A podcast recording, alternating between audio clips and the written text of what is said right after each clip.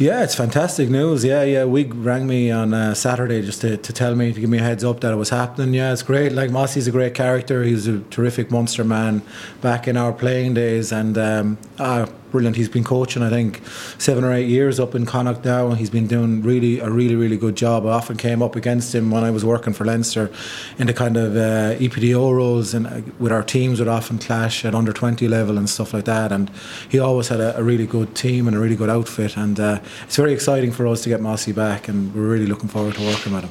It, it, it was a funny game in the way we we had an awful lot of the ball in the first half, and you couldn't really write the way it turned out. Obviously, the the sin bins put us under a lot of pressure.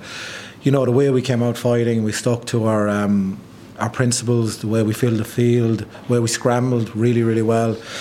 The amount of time we added to tackles and stuff like that was was hugely exciting, and you know, it was massive kudos to the lads for the way they defended that day. Um, obviously our discipline wasn't good enough on, on, the night. Really, we put ourselves under pressure through um, giving away penalties in different areas, and that's always the balance. So, um, look, we over the last while we've spoken a lot about that. We drill it a lot. We show a lot of pictures, and we do an awful lot of analysis on that. So, um, I would hope that that is improving. Uh, week by week and hopefully look we can go multi-phase 10 15 20 phases you know, hold our shape, hold our discipline, and, and see where we can force the mistakes. That's the idea uh, that we're trying to drive home to the lads. There's some really interesting debates happening um, in the mornings when we discuss teams, and it's uh, it's very interesting to see the different coaches with different ideas. Like, I want a chop tackler, you know, forward coaches want a line out option. You know, everyone's fighting for their for their different type of player, and it's really interesting discussions. And we have options. We have a lot of options. There's a lot of guys playing really well.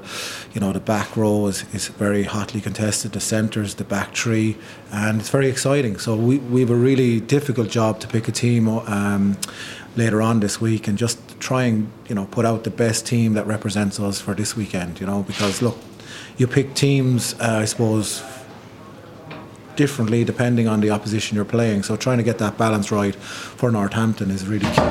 But uh, yeah, big challenge. Yeah, both lads trained today with white bibs on, and um, um, they came through the session. But uh, we'll see later in the week in terms of finalising that for definite. Uh, both are still being monitored. We'll, we'll check them again uh, tomorrow morning and get uh, feedback from the, the medical staff, and we'll see then. But uh, look, both guys are still in contention but um, we'll be monitoring going deep into the week. Yeah, we kind of look with the contract stuff is, is part of our business really, but we, we try and leave that to one side. It's all about performance and what's in front of us in terms of the challenge, uh, which is Northampton this weekend.